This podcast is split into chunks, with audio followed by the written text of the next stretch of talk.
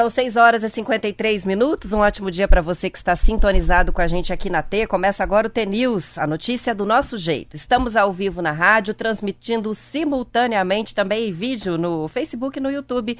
T-News no ar. Os ouvintes participam pelas redes e pelo WhatsApp. 419 92770063. Hoje é sexta-feira, 5 de agosto de 2022 e o T-News começa já. Bom dia, Marcelo Almeida. Bom dia, Roberta, tudo bem? Tudo bem com você? Beleza, bom dia a você. Hoje é sexta-feira? Sexta-feira.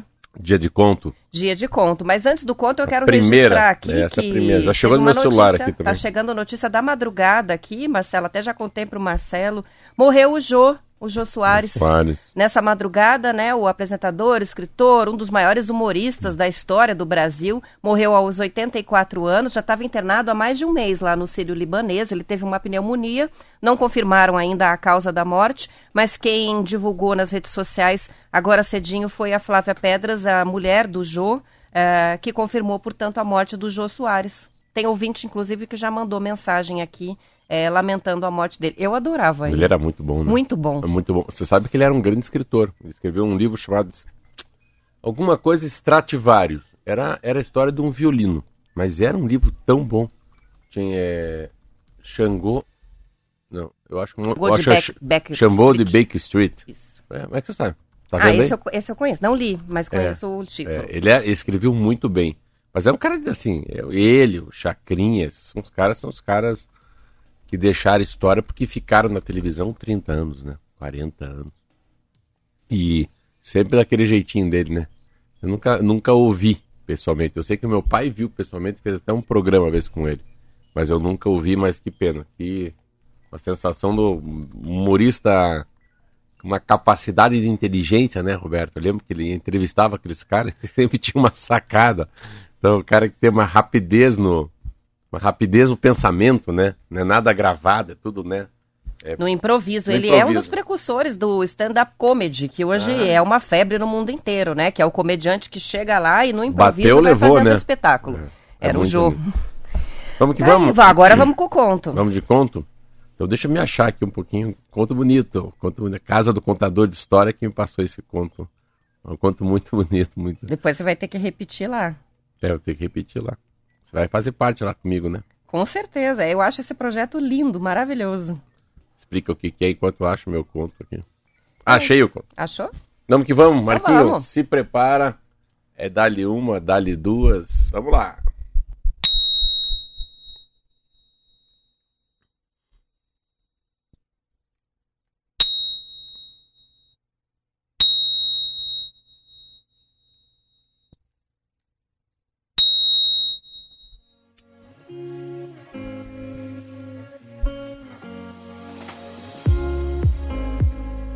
Shang era um, um sábio chinês. Seus alunos aceitavam seus ensinamentos sem pestanejar.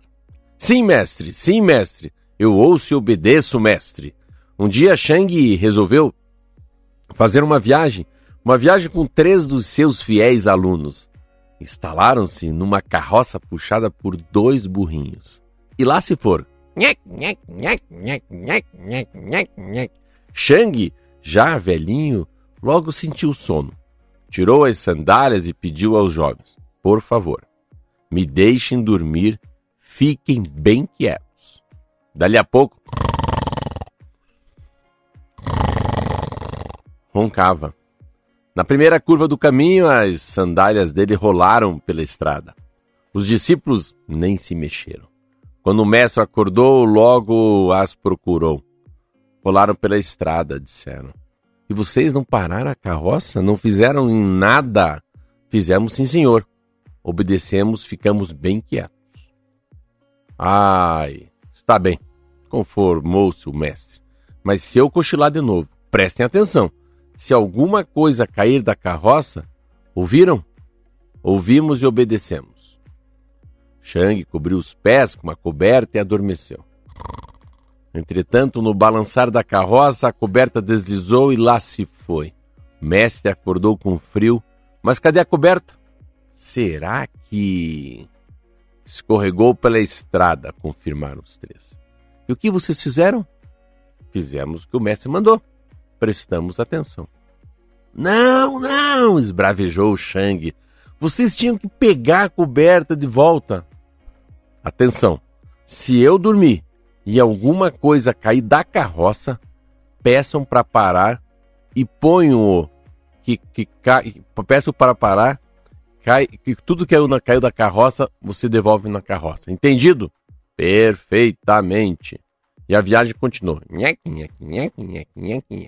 O Messi foi cabeceando e cochilou. Dali a pouco os jumentos sentiram necessidade de fazer suas necessidades. Ploft, ploft, ploft.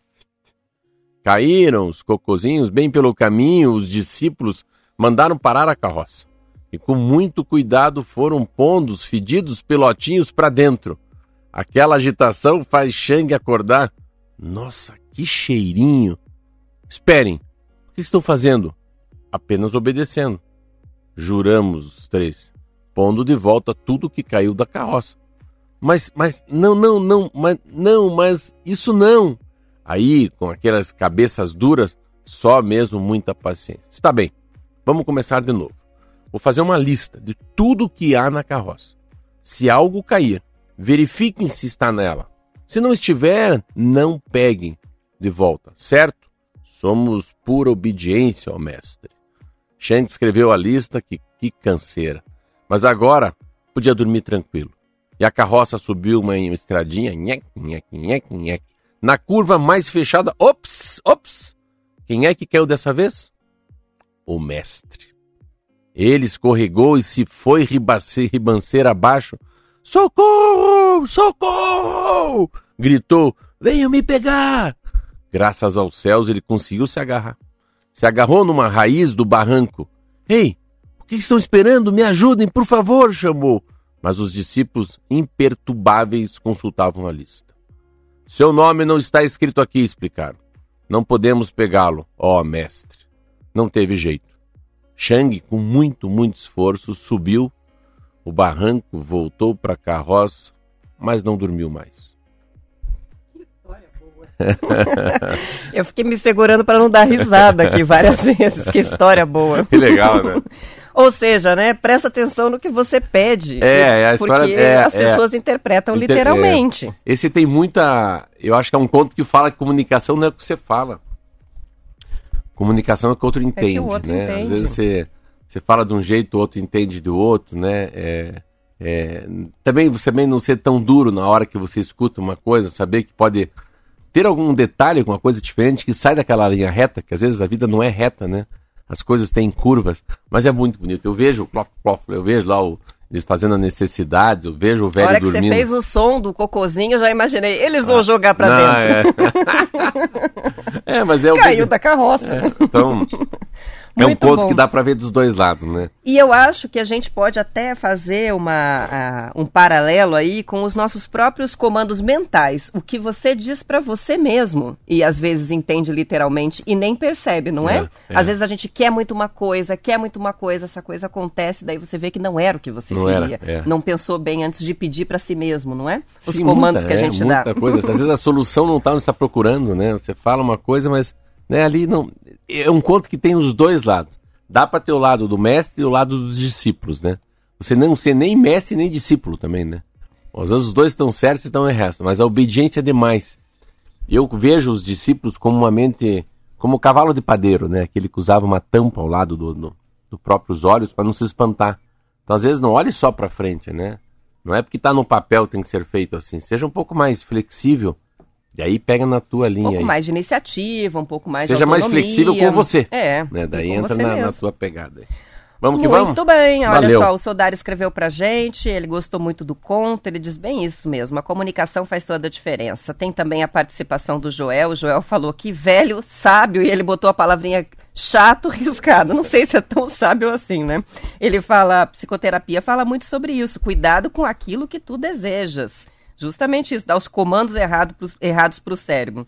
Tem a participação legal da Juliane dizendo que vai ler Ah, hoje a, o conto na abertura da aula na escola. Olha, ela gostou tanto da escola Tô que da história que vai levar o conto. Então, É, a gente manda para ela então. te mandando já. Isso, daqui a pouquinho a gente te manda, Juliane. Os alunos vão gostar dessa historinha.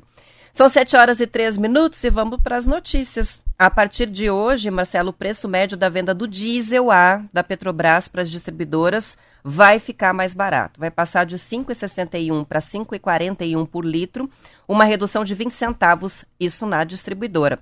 Segundo a empresa, considerando a mistura obrigatória de 90% de diesel A e 10% de biodiesel para a composição do diesel que é vendido nos postos brasileiros, a parcela da Petrobras no preço ao consumidor passa de 5,5 para 4,87 por litro. A redução, segundo a companhia, acompanha a evolução dos preços de referência, que se estabilizaram em um patamar inferior.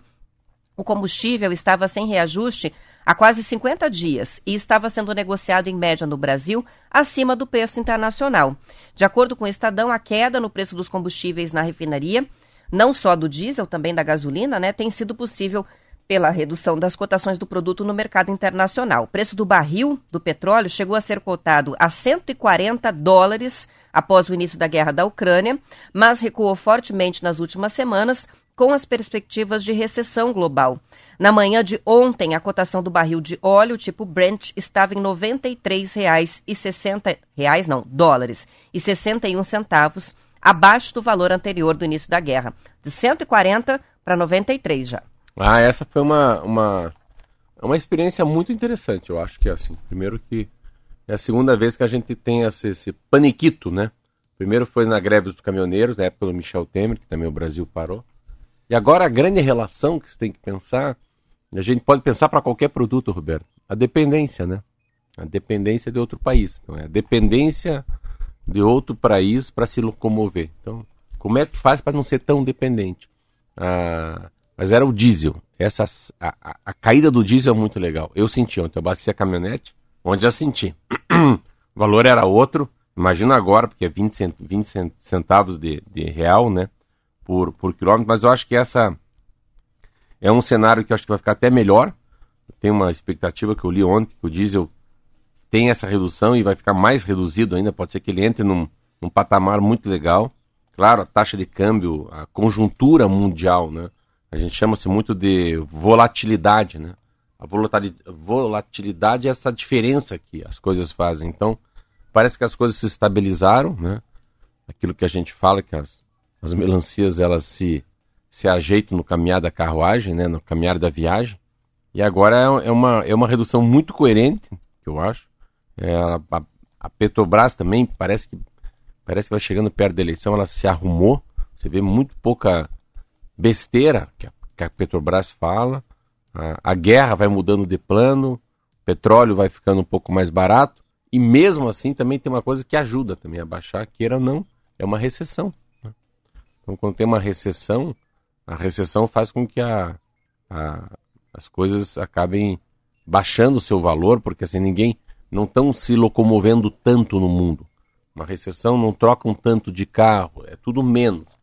É uma recessão, tá todo mundo. O consumo baixa, por isso o transporte de produtos também, Como as pessoas passam os minha, altos meios, Falaria né? minha avó, tá todo mundo pianinho. Todo mundo pianinho. A minha mãe fala isso também. Fala?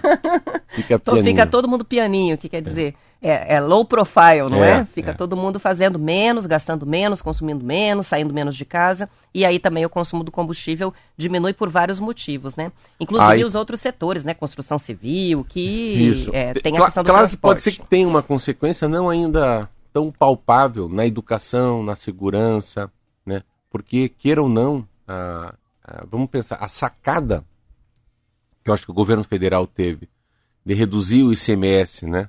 Na, na gasolina, foi muito interessante. Depois que saiu essa medida provisória, depois que mexeram no ICMS, tanto que está tendo uma, uma, uma grande e complicada reunião entre os estados e a União. Eu já li duas vezes no jornal que eles estão se reunindo lá em Brasília para saber como é que vai ser a compensação, ah, como é que ficou essa história. Mas o importante é que a redução do ICMS né, na tarifa de energia elétrica, na tarifa de comunicação, no petróleo, na gasolina, no diesel, isso fez uma diferença enorme. Depois daquela medida, nada mais subiu. Então a gente tem que pensar assim. Então, foi uma medida correta, no meu entender, do governo federal. Sete horas e sete minutos e falando em Brasília, o deputado federal André Janones, do Avante de Minas Gerais... Não Marcelo, aguentou. Não aguentou, desistiu da candidatura à Ô, presidência. galo velho e vai, aprovar, vai apoiar o presidente, o ex-presidente Lula, já no primeiro turno. A decisão foi anunciada ontem nas redes sociais, depois de uma reunião com Lula mesmo.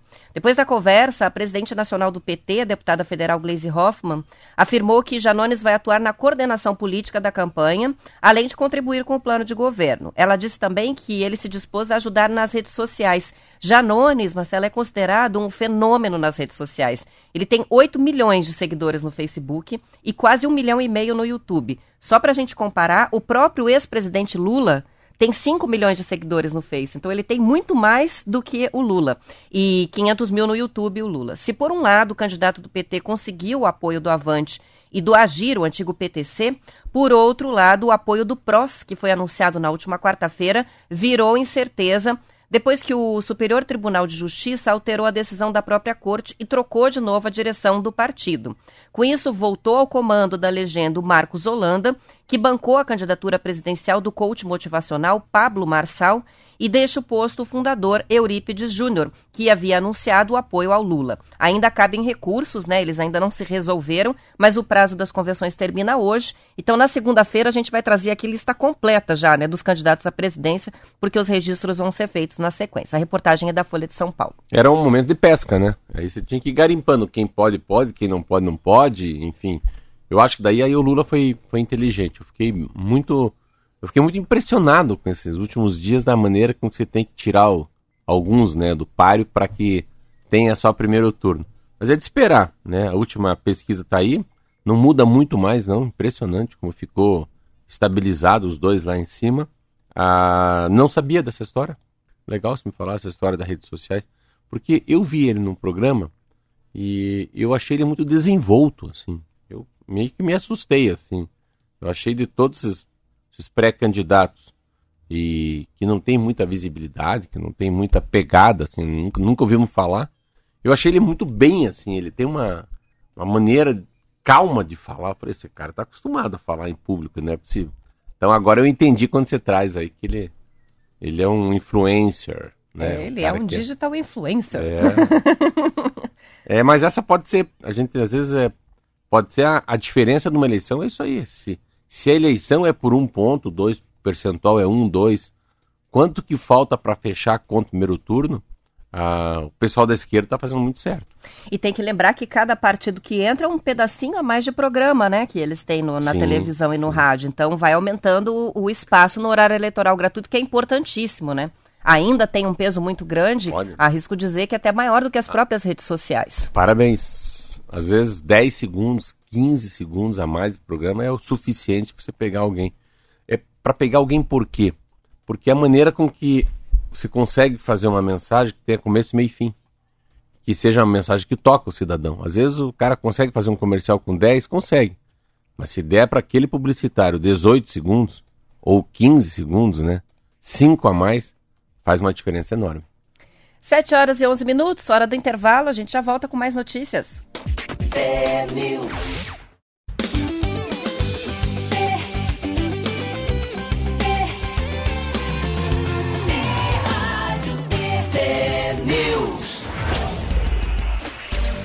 São 7 horas e 14 minutos. Um artigo, Marcelo, do professor espanhol e pesquisador científico de neurociências da Universidade de Madrid, o José Morales Garcia, explica por que a natação é uma verdadeira fonte de juventude para o cérebro. Essa matéria, quando eu vi, eu já separei, porque eu falei, essa é a cara do Marcelo. Estão puxando meu saco. Publicado no portal da BBC, o texto diz que a natação promove a liberação de várias substâncias no cérebro que melhoram a cognição e a memória, graças em parte ao fato de que ajuda a estabelecer novas conexões cerebrais.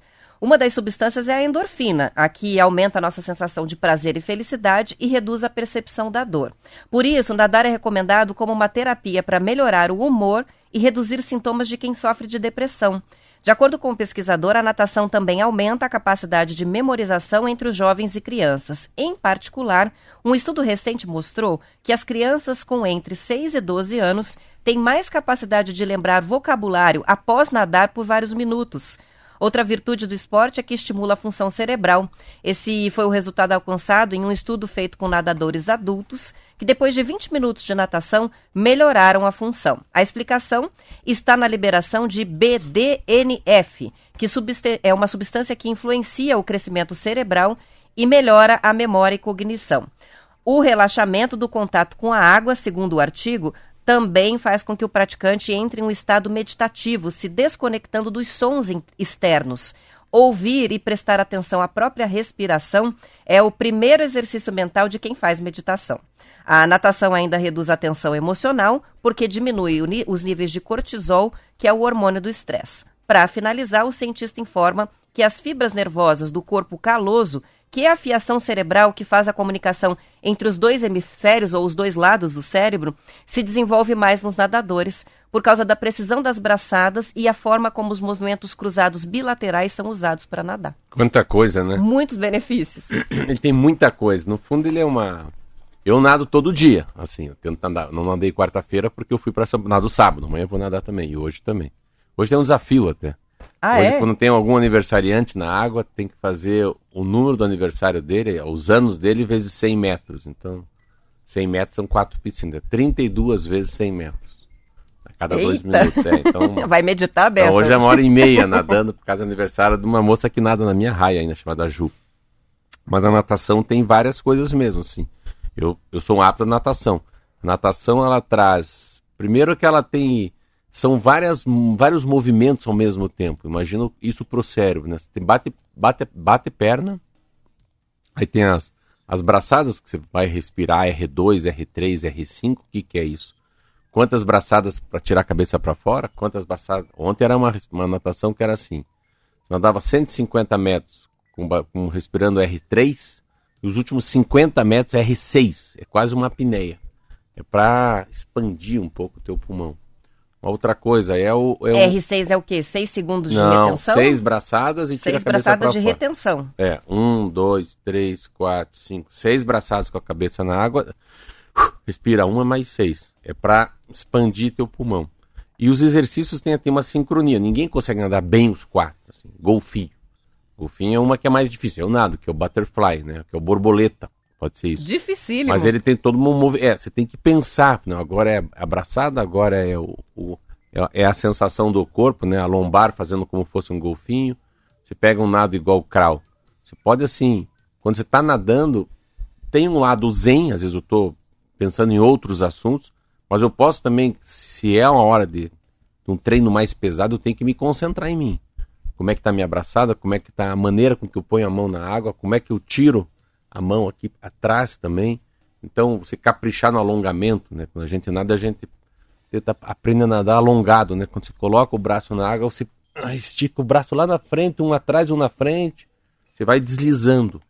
Tanto que é um esporte que você tem que entender que você tem que bater pouco na água, né? Como fosse um balé. Você tem que. O importante é quando você põe a mão na água. Isso aqui que é importante. Você puxar. Quantos centímetros cúbicos você mexe de água para trás? Quanto, qual que é a coluna de água que teu braço põe para trás que te leva para frente, né? Natação é isso. Mas a capacidade que ele tem, eu acho, de, de tudo que se disse, de concentração, de meditação, porque a gente fica primeiro na horizontal, né? Segundo que nada muito crawl, a gente nada muito com a cabeça só para baixo, né? E a gente não fica olhando pro, pro, pro, por incrível que pareça, eu não olho pro, a gente não olha pro, pro chão da, da, da piscina, entendeu? Não. A gente olha, porque a gente está tão acostumado que a gente já sabe da, da linha reta, claro que as piscinas têm uma, né, um, um, um ladrilho lá, um azulejo, marcação, né, que é uma azulejo. marcação e tem raia também, mas mesmo assim você já tem essa... É como fosse estacionar um carro, como fosse sair da tua, tua garagem, você tem noção onde está o pilar. Mas a grande diferença da natação é, é o aparelho digestivo, o sono, a fome, a sede que te dá. É um esporte diferente, porque você, ele vai te minando positivamente, tirando teus sais minerais, né? Você vai suando, mas não vai sentindo, porque está dentro da água. Eu sempre que eu posso, eu digo que deveria ter um plano municipal, um plano nacional de natação. Por que, que as pessoas têm que jogar bola e não nadar? Então, a natação deve ser o esporte mais completo para ter uma longevidade. Então, para a pessoa começar E tem uma coisa de sobrevivência, né? Natação é um negócio de sobrevivência. Tem duas coisas que eu brinco, às vezes, que era importante ter um plano, um projeto federal, estadual, municipal, das pessoas saberem falar inglês e de aprenderem a nadar. É importante para a vida, mesmo que você não vá é, dar continuidade a esse esporte, vai escolher uma outra atividade física no futuro, é todas as crianças deveriam aprender a nadar porque é, vai precisar em algum momento da vida, né? Sim. No mar, em uma situação de emergência. Tem que saber ter noção do que fazer quando, quando falta o pé na água, né? É, e assim, se conseguisse imaginar, se todo mundo aprendesse a nadar, tivessem piscinas públicas maravilhosas, quantas, quantos milhões de lesões não o cidadão não teria? Então, ah, qual a maneira de ter uma lesão no menisco? Nenhuma. Qual que é a lesão que eu posso ter na minha mão? Nenhuma. No braço? Nenhuma. O que, que você pode ter? Aí vamos lá. Aí você pode ter assim, uma dor no, no cotovelo, de tanto puxar água. Você pode ter uma dor no ombro, que é o manguito. Pela repetição, repetição do movimento, né? É isso, é por repetição. Mas não sai muito da... Fica muito no cotovelo e muito no ombro. Mas que bacana, você vê quanta coisa boa, mas quanta habilidade, é, que consequências que traz para o lado neurológico né, das pessoas. Essa coisa de ser bilateral, né? Você tem Estimula o cérebro. Movimento na direita e na esquerda, A né? conexão entre os dois é, é em diagonal. hemisférios, né? é, né? Muito, muito legal. legal. Parabéns. Ó, tem uma nadadora aqui, a Adriana, que disse que começou a nadar aos 40 anos, ela falou, e não vivo mais sem nadar, virou uma paixão. Onde que ela Ó, mora? Nunca é tarde para começar. Pega onde que ela mora que eu vou mandar uma touca minha para ela. Uma touca da Legal, ó, Adriana, se tá ouvindo a gente, manda aqui seu endereço, vai ganhar uma touca da prestinaria de Isso presente. Mesmo. Isso aí. São 7 horas e 22 minutos, falamos da natação, agora eu vou falar de salto alto. Essa não é para você, Marcelo, mas com certeza você já observou isso aí. Uma reportagem publicada pelo Valor mostra como as mulheres estão abandonando o salto alto no trabalho. Principalmente nos setores administrativo, área de direito, de finanças, os sapatos de salto eram considerados parte do que se chama dress code, né, dos ambientes de trabalho, que é como se veste no ambiente de trabalho. Depois da pandemia, os sapatos baixos, as sapatilhas, sandálias e tênis estão ganhando cada vez mais espaço nesses ambientes. É que o que antes já era desconfortável ficou ainda mais depois da pandemia por causa do isolamento social, que fez com que as mulheres desacostumassem dos calçados altos. Diz a reportagem que os podiatras, que são os médicos que cuidam da saúde dos pés, estão observando um crescimento das lesões provocadas pela volta ao escritório, por conferências presenciais e outros eventos profissionais que exigem o uso de saltos. A reportagem ouviu especialistas americanos que informaram que estão recebendo uma crescente demanda de mulheres com lesões causadas por essa sobrecarga. E aí eles citam aqui, né, a canelite, que se chama síndrome do estresse tibial medial e a fascite plantar, que é o problema daí na planta do pé. Eles explicaram que durante a pandemia, os níveis mais baixos de atividade física e o hábito de andar descalço, de pantufa, de chinelo, levaram à fraqueza e à rigidez dos músculos e tendões. A estilista que atende executivas de Wall Street, a Jéssica Cadmus, disse que os clientes é, reduziram o uso, as clientes, né, o uso do salto alto. Se antes usavam todos os dias, agora estão usando apenas uma vez por semana ou só nas reuniões mais importantes. Os dados sugerem que as mulheres não pararam de comprar, mas até voltaram a comprar sapatos de salto, só que não mais para trabalhar, apenas para as ocasiões sociais. Uma, uma, uma, coisa muito interessante nos Estados Unidos, já que você falou, se você vai para Nova York, você vê as mulheres bem vestidas de saia arrumadas de tênis. E quando elas chegam no trabalho, elas tiram, tem uma mochilinha nas costas igual eu uso, tiram o sapato de salto alto, guardam o tênis na, na bolsa e vão trabalhar. Então, a, os transitar, o andar nas calçadas, o pegar o metrô, entrar num táxi, andar no Uber, é tênis. Então você vê, ela fica muito focada ainda o, no dia do trabalho. Não é ficar lá de saia arrumada e com tênis no pé. Ah, o que, que vem acontecendo? Uma tendência, né? Eu estava falando isso ontem, antes de ontem, meu filho. Eu preciso comprar alguma coisa que não seja um sapato que eu uso no casamento do Marquinho, mas que não seja um sapatênis também, pra... porque eu quero usar uma calça preta com uma camisa branca. Mas eu queria um sapato preto. Mas eu não quero sapato e não quero sapatênis. Como é que faz? Então tem que ser uma bota de couro, mas que, que tenha um pouco de estilo. Que, que fique entre os dois, né? Não fique. Não é o dia a dia da gente, mas também não é um casamento, não é um velório, não é uma formatura. E você começa a se reparar como a gente ficou uniforme. Você pega, tem o, o que tem de tênis que fica muito bem no pé de uma mulher e de um homem, Então parece que tem uma. É verdade, os sapatos femininos cada É, vez mais é parecidos uma com os masculinos é, também, é. né? Eu, eu, eu uso tênis, sapatos que, que me deixam menos masculinos. Ah, tudo preto, não. Tem branco, tem um vermelhinho. Então, assim, as, as coisas ficaram mais pluri, assim, sabe? Não, é, um, é um tênis que fica bem numa mulher ou fica bem num homem. Você pega essas marcas que vem, igual a marca que essa marca que virou uma coisa mundial, impressionante. Na Europa chama-se Veja. No Brasil chama-se Vert, que é produzida né, com a capacidade de um design francês, com a borracha da Amazônia, enfim. No Brasil é Vert, não é Veja, porque a Veja, a Veja, a revista Abril, não deixou colocar esse nome, então chama-se Vert. Mas o que eu vejo de gente com esse tênis, que é uma moda, e que ele fica bem numa criança, fica bem numa senhora, fica bem num senhor, fica bem numa dona de casa, fica bem numa, em qualquer pessoa. Então é, é muito interessante. E eu acho que o, o bem-estar deve ser, eu não li sobre isso ainda, sobre tendência de sapato, mas deve ser o bem-estar uma coisa maior. Eu vou dar um exemplo para você, eu não uso mais cinto. Por que, que se usa cinto? O homem usa cinto. Será que não é possível se comprar uma calça jeans que não precise usar cinto? Você possa colocar uma camisa polo sem cinto? O cinto é para segurar a calça.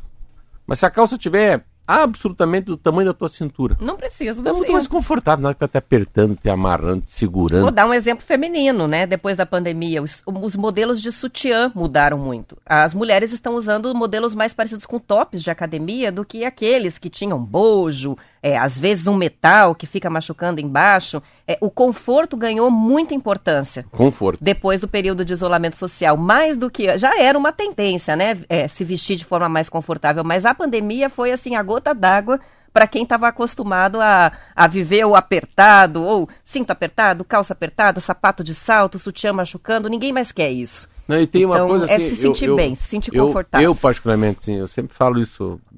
Não tem importância. Eu falo isso para minha esposa. Vai, vai, vai de sapatinho, vai de tênis, vai de, vai de havaiana. Não, ninguém precisa. é, você não precisa. Seja como você é. Não, não importa a altura que você tem, o corpo que você tem, o jeito que você é.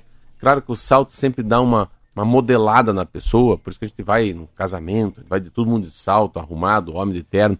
Tem toda uma liturgia, né? Ao redor disso.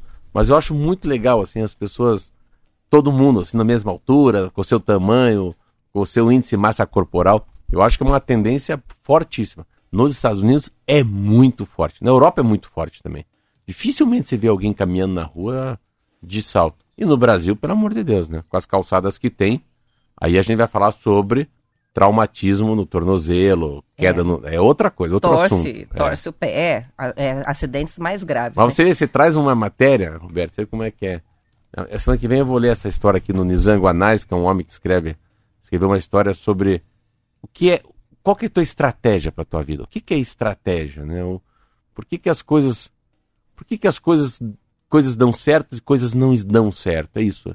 É, siga, siga o universo, seja natural, seja o que você é, né? É, sabe? Vá pelo conforto, vá pela respiração profunda, né? É, segure tua Aproveite o dia. é, mas basicamente é, mas isso, é né? muito mesmo, assim. Você vê, hoje é sexta-feira. Cara, hoje é um dia absolutamente, pra mim, sagrado. Assim, é, um, é o dia que eu mais gosto de fazer rádio T, sabia?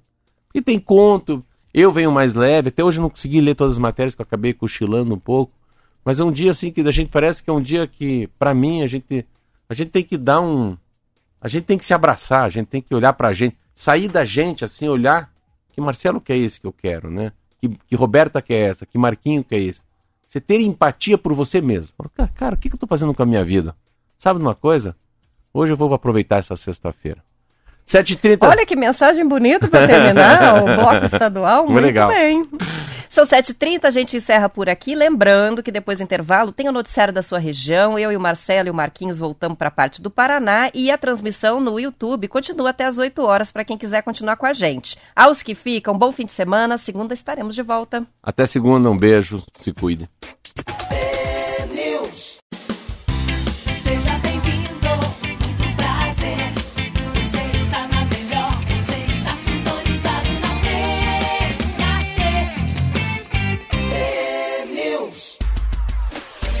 São 7 horas e 32 minutos. Tem algumas participações divertidas aqui dos ouvintes, Marcelo. O Borges escreveu pra gente aqui: é, Bom dia, gente linda. Cinta é pra quem tem cinturinha de ovo. ou pra cima ou vai pro chão. Gostei, conseguiu imaginar a cinturinha de ovo? tem participação também da Ju de Campo Mourão dizendo que o salto dela foi diminuindo de acordo com o número de filhos. Olha aí, Quanto ó. mais filhos, mais baixo o salto. É verdade. Ah, no final você termina de chinelo, né? Porque para dar conta, né? E o Preto de Londres está participando com a gente aqui para dizer que os Ah. homens lá vão pro escritório já de terno e tênis. Viu? E aí, quando chegam no trabalho, se tem a reunião, aí trocam lá o tênis pelo sapato social só para fazer o bonito na reunião, mas que o povo tá usando o tênis Tem, com terno. você tem que perguntar pra ele que- o que, que ele quer que eu leve pra, pra Inglaterra. Ó, ele tá nos ouvindo, eu acho, Ó, hein? Preto, Então, dia 26 tem manda a bar- lista aí. Dia 26, ó.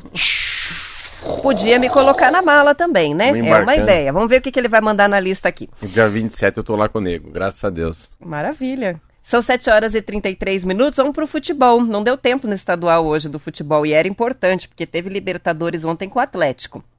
Com um gol e um pênalti anulados pelo VAR, o Atlético empatou com o Estudiantes por 0 a 0 na Arena da Baixada. A partida de volta das quartas de final da Libertadores é agora na quinta-feira, 21h30, em La Plata, na Argentina. Devem ter passado nervoso, Olha, né? eu, eu fiquei ontem. É um jogo lindo, lindo. assim, Mas era um jogo. Eu vi o primeiro tempo, depois não aguentei e fui assim, dormir. É um jogo. É um jogo aberto, assim. Um jogo. Eu não sei, o Atlético tá jogando muito bem, cara. E eles estavam jogando bem, os dois, assim. Mas é inacreditável, inacreditável os caras não darem o pênalti pro Atlético. Eu não entendi. Olha, eu não sei o que, que o Petralha vai fazer hoje. Nossa, assim. É, você considerar que o estado natural do braço do jogador é esse aqui, né? Eu falei, então eles podem andar assim no não, não, campo, eles né? estão de brincadeira. Porque o Não, cara tava não, com o braço não, aqui Ele tava igual um palhaço. É. Ah, tá- e tinha um jogador atrás dele para receber a bola. Então aqueles ele bo- atrapalhou você sabe a aqueles jogada. bonecos de posto? É mais eu ou menos vi isso. ele- Ah, Então você tá bom É. ainda, você pode trabalhar no futebol. Não, eu não tô boa, é que eu tava acompanhada do Kiki e do Marco que fizeram os comentários Não. enquanto eu tava assistindo. O cara vai pra bola, o cara vai com os dois braços abertos. E, e outra coisa, você vê que ele sabe tanto que dá- ele vai voltando com o braço quando a bola bate. Eu nem imaginei que o cara ia Aí pro ele VAR. foi pra trás pra disfarçar, né? É, mas assim, eu achei que ele não ia pro VAR. Que ele deu pênalti. É. Aí a Globo falou, o pessoal da Comembol falou, não, da, da televisão, eu acho que não era, não sei qual que é o canal. Falou assim, não, foi pênalti, foi pênalti. Aí tem aquele, né, o ex-juiz sempre da Globo, do Premier, do ESPN. Foi pênalti, o cara foi no VAR daí. O VAR que tirou o pênalti. Não foi o juiz. Que Que o juiz, frustração, né? só que o juiz também pode, ele sabe que ele não precisa ir no VAR, né? Ele pode, o VAR é pra ele checar. É uma, como fosse É a que se ele não tem certeza do é, lance. como fosse o PCR dele. Falei, eu vou lá fazer o PCR, ver se Pra com ter Covid. certeza. Pra ter certeza mesmo. E ele acabou voltando atrás. Mas um jogo lindo depois também foi um Anularam lance. um gol. Tem um anular um gol que mas, o troço é milimétrico, assim, também. O cara tá voltando, eu não tinha visto. Tinha um lateral voltando, que o, o, Thiago, o Thiago Heleno faz um gol maravilhoso, mas ah, complicou. Assim, primeiro que é, há uma. Aí que eu digo, há uma, uma des, descaracterização do time. Ah, não é o Boca Júnior, não é o River Plate, não é os quatro maiores, é o quinto, não é um time tão. Cara, parece que isso provoca as pessoas, provoca outro time. Então as pessoas traz, trataram esse time do Estudiantes com um pouco de desdém. Mas eles já foram campeões quatro vezes da Libertadores. Você vê? Não é um time Não. fraco. Daí um, um comentarista falou o que você acabou de dizer. Peraí, eles não são os mais fortes, mas eles são muito bons, sabe no quê? Na Libertadores. Na Libertadores. Eles estão, parece, numa colocação bem ruim lá no campeonato argentino, né? Eles Estão do lá Forta- pro- eles ganharam do Fortaleza. É, mas os caras são especialistas em Libertadores. Bom, agora vamos ver o Atlético lá na Argentina, como é que vai ser essa partida de volta. É como se fosse uma partida única agora, né? Vai pro 0 a 0 foi 0 a 0 na primeira. Mas assim, o, o, o Filipão tem. olha, tem, tá de parabéns. Assim, parabéns. É um, é um, eu, eu sou coxa branca, ontem assisti o jogo inteiro, não ia assistir, assisti, mas um, um, um balé, assim, um- uma orquestra sinfônica, uma, uma sintonia, um troço bonito, assim, eles. E todo mundo jogava aberto, assim, sabe? O, o- é bonito quando os dois times. E ele se dispôs a vir jogar também, isso que eu achei legal. Os caras vieram pra jogar. Eles São ruins, mas os caras também são ruins de bola. Meu Deus do céu. Eles perderam três gols, assim. Meu Deus do céu. Era tão, era tão impressionante, era é assim, era tão fácil aquela bola que o cara perdeu. Você imagina, eu falei, fiquei olhando aquele jogo, mas foi um jogaço. Foi a semana dos jogos, né? a, a Palmeiras Atlético Mineiro, um brinco, um brinco, uma pérola de jogo. Corinthians e Flamengo, meu Deus, uma seleção, assim. Aquele Flamengo naquela noite falou assim: ó, vocês vão jogar o Catar, com a, seleção brasileira, só troca roupa. Por quê? Aí que tá o futebol. Você olhava aquele Arra- Arrasta- Arrascaeta, Arrascaeta. Arrascaeta e pegava aquele Gabigol, parecia que eles tinham 18 anos de idade. Não tinha bola perdida, vai no calcanhar do cara, morde o o pescoço do outro. Então, assim, o que tem nesse esporte lindo é isso. Um cara ganha um milhão e meio, dois milhões de reais, cara, ele joga como estivesse na várzea. Como estivesse jogando ali no Vasquinho, no Pilarzinho, no Vasco da Gama, aqui no clube que a gente tem, sabe? Parece que ele tá no Trieste jogando, num time de bairro. E isso que faz a diferença. O cara não se acomoda, né? Ele não se acomoda na, na posição, no salário, no nome, no número de pessoas que, eles são, que, que, ele influencia, né? Tem que botar o coração ali. É né? muito legal. Bom, o Atlético é, volta a campo já no fim de semana. É, a, a Hum. partida de volta é na quinta-feira, da Plata. Libertadores. Mas o Atlético já volta a campo no domingo, é, no Brasileirão. Tá na quarta colocação na tabela do Campeonato Brasileiro. Vai enfrentar o Atlético Mineiro lá no Mineirão. 19 horas, não vai ser nada fácil.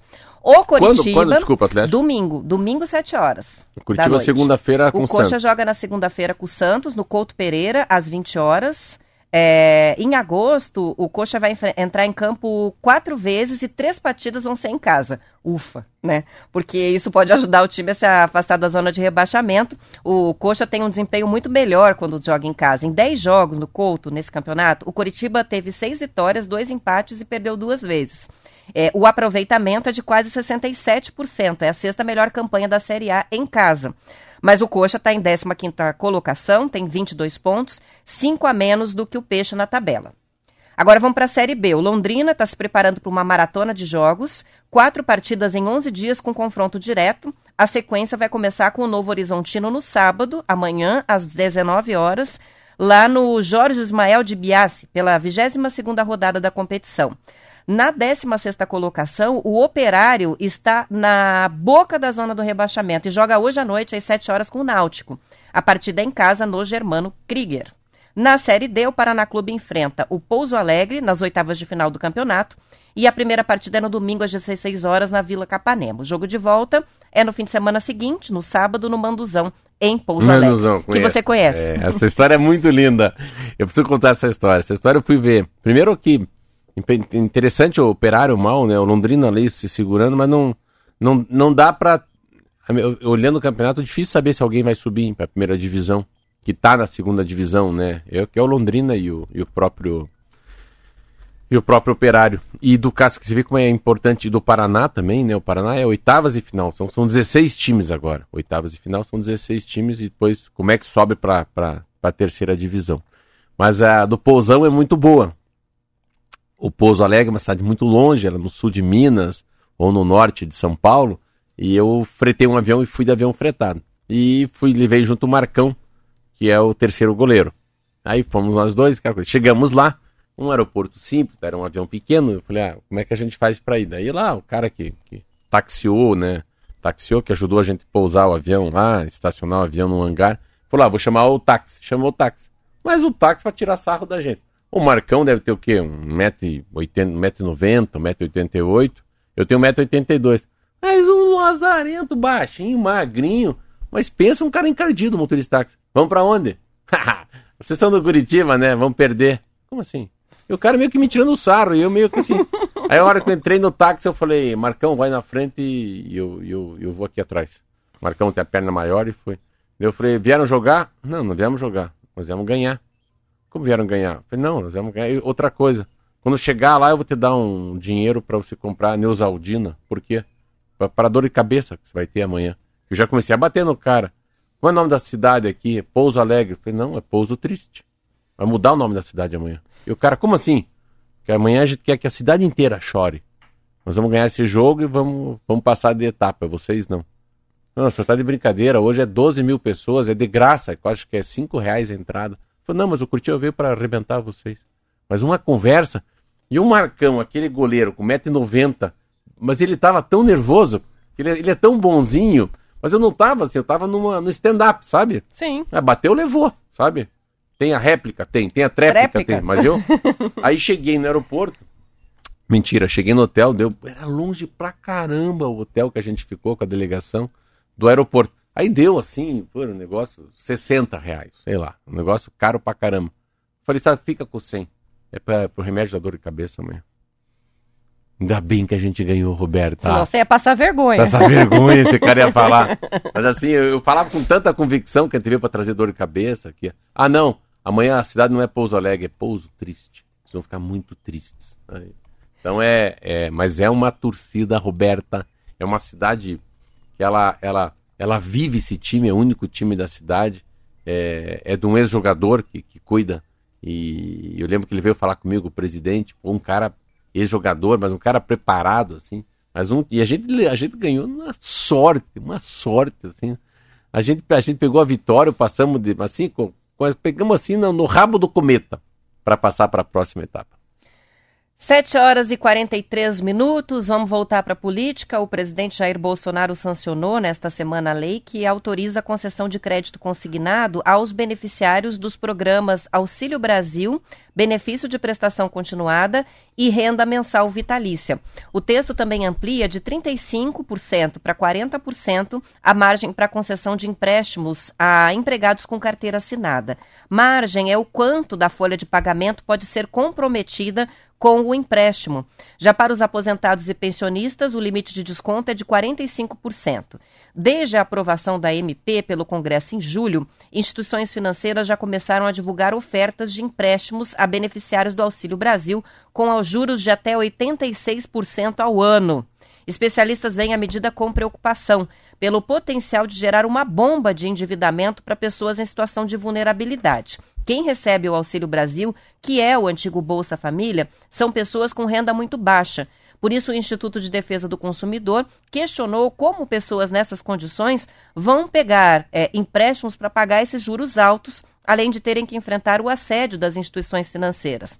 A coordenadora do programa de serviços do IDEC, Ione Amorim, disse ao Estadão que a nova medida vai atingir pessoas com renda insuficiente que acabam tomando crédito para pagar despesas correntes do dia a dia, formando uma dívida que vira uma bola de neve. Só quem já fez empréstimo e se embolou sabe o que é o drama de você ter prestações de uma dívida para pagar. É, num primeiro momento acaba quitando o que tem pendente, mas depois a vida vira um inferno, não é? Ah, sim, é o, é o Brasil tem um, tem um índice, não sei qual é o nome, eu vi, mas não, não procure.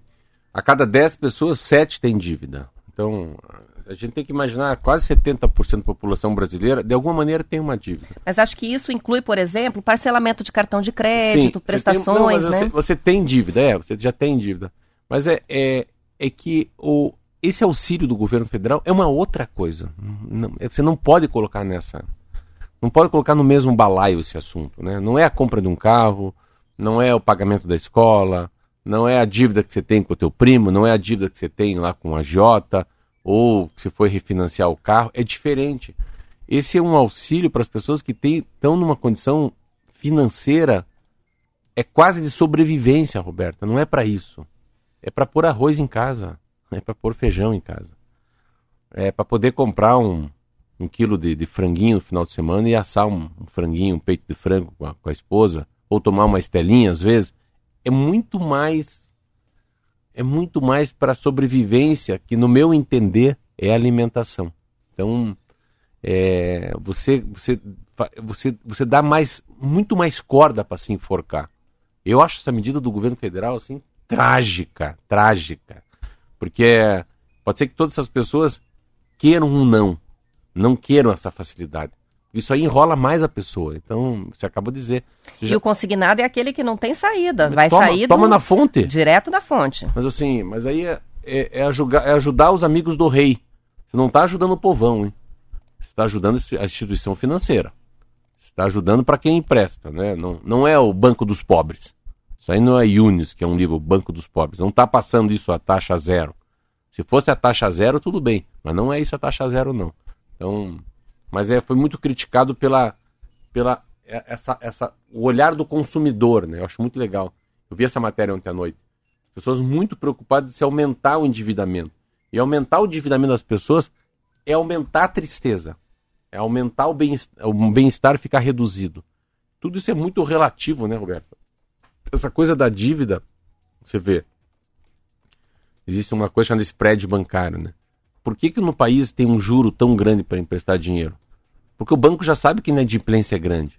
Então, às vezes, o bom pagador paga lá um juro enorme que está embutido ali, peraí, e, e o risco da, da Roberta não me pagar e do Marcelo? Tipo, ah, o Marquinhos não pagou, será que a Roberta vai pagar? Então a gente fala, por que, que é, é tão caro o dinheiro? Porque tem um círculo, né? Tem um círculo vicioso de, de, de pessoas inadimplentes no país. Então é- é uma coisa muito. É, é por aí que vão, né, as coisas. E a, mas eu acho que eu acho que tá demais, assim, meu ponto de vista, assim. A, a pandemia mudou as pessoas, essa relação de, de ajuda eleição, Copa do Mundo eleição, é, quem que é o dono disso, de quem que é esse projeto, vamos trocar um nome. Não importa se é o governo Bolsonaro, o governo Ratinho Júnior, o governo Rafael Greca. Eu estou dizendo que a população, o cidadão está mais inteligente, a gente está mais. Parece que a gente falou hoje sobre a história do, né, do usar o cinto, da, do salto alto. As pessoas estão, estão na intimidade delas, elas sabem o que elas não querem. Então cada um tem seu próprio raciocínio, seu discernimento. Então, meu discernimento quando vejo Lula, meu discernimento quando vejo Bolsonaro, o discernimento quando vejo a Simone Tebet, meu discernimento com o Dallagnol, meu discernimento com o Sérgio Moro, com o Álvaro Dias. A gente tem um discernimento, né, Roberta? Todo mundo, todo mundo queira ou não vem com hardware, né? A gente vem com uma com os tentáculos do conhecimento, mesmo não sendo muito inteligente ou ter estudado, não importa. Mas a gente sabe porque para onde a gente não deve ir. Então, é, tudo que a gente está falando de eleição, a minha sensação é tudo para ganhar voto. Não é para ajudar as pessoas. Não, não é realmente. Não tem estratégia, não é Não, bem que- pensado, né? Bem Eu- planejado. Às vezes, realmente, a coisa boa para as pessoas, e pode ser para o povo, pode ser para a gente mesmo, às vezes é, uma, é um remédio amargo. Às vezes o remédio não é benesses, né? Às vezes o remédio é um não. Às vezes o remédio é um, né? Uma gota de uma coisa que faz mal. A gente fala sobre a vacina. O troço ruim que é o pós-vacina. Mas é o mal pro bem. É ruim, é ruim, dor de cabeça. Mas dia- nada comparado É, a você pegar a é, doença, dor de né? cabeça, dói de articulação, cai o cabelo, né? Treme, tem febre, vômito, diarreia, mas não morre. Então, é um, é um mal-estar para não morrer. Então, parece que a gente tem que. E essas benesses, assim, muito perto, perto da eleição, para mim, é aquele ditado. Você tem que pensar muito mais na próxima geração para ganhar voto do que pensar na própria eleição. 7 horas e 50 minutos, hora de fazer o intervalo, a gente já volta.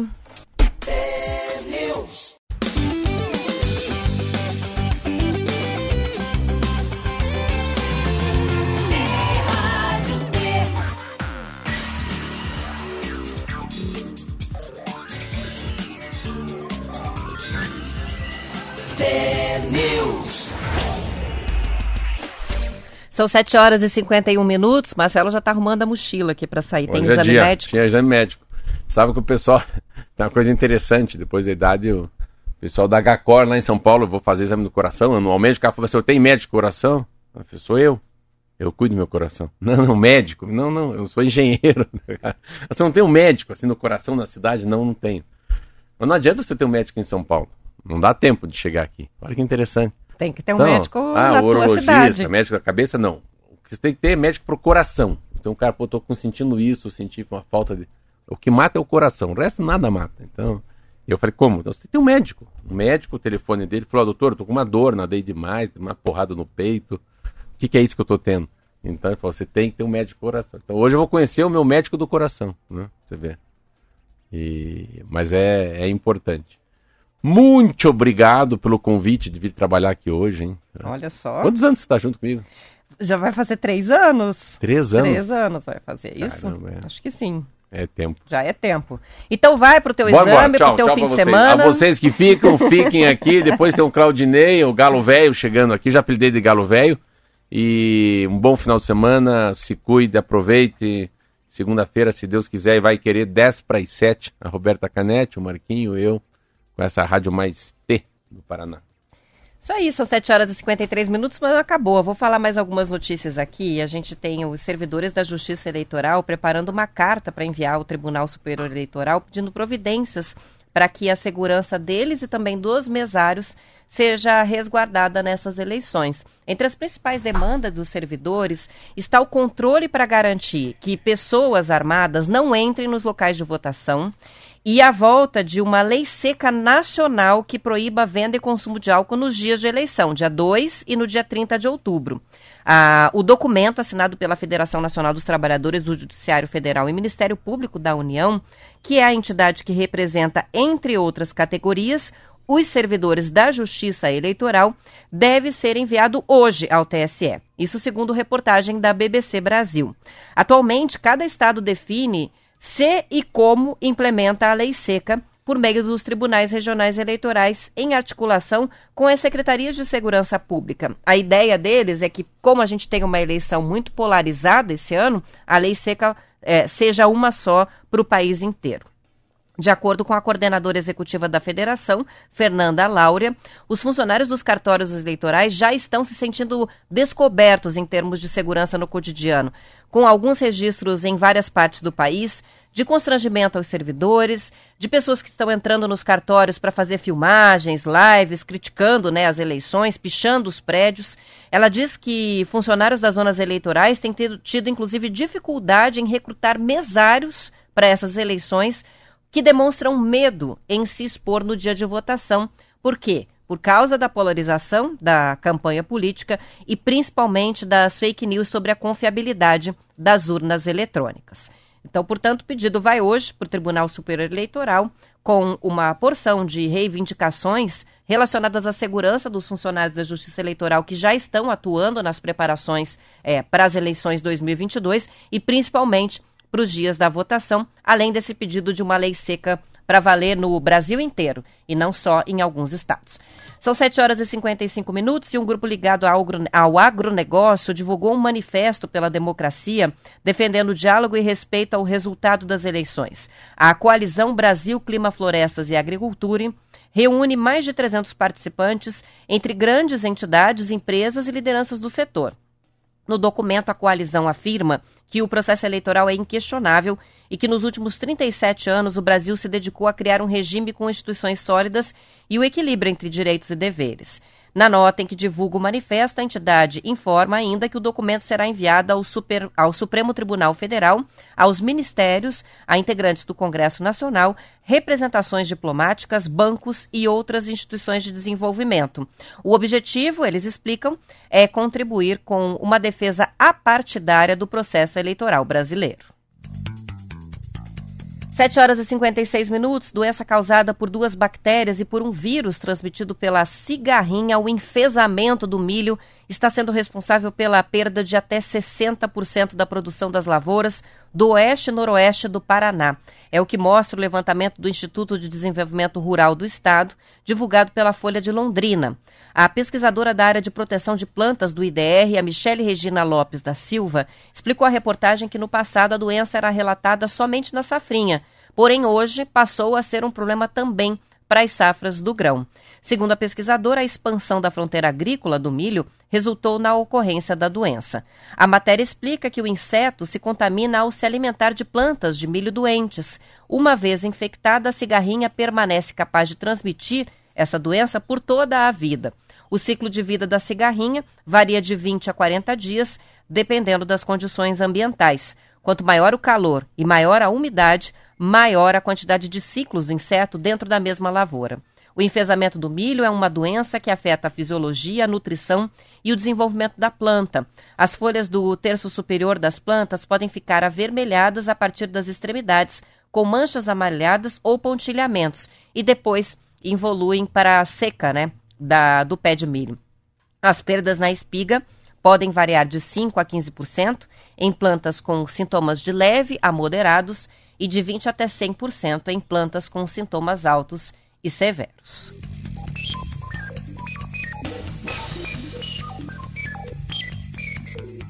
O passeio ciclístico do SESC, que acontece em 24 cidades do Paraná, vai acontecer nos dias 20 e 21 de agosto. As inscrições para esse passeio podem ser feitas já pelo site do SESC Paraná até o dia 18 e o valor é de 30 reais. Quem tiver interesse, Manda mensagem no WhatsApp e a gente envia o link para essa inscrição.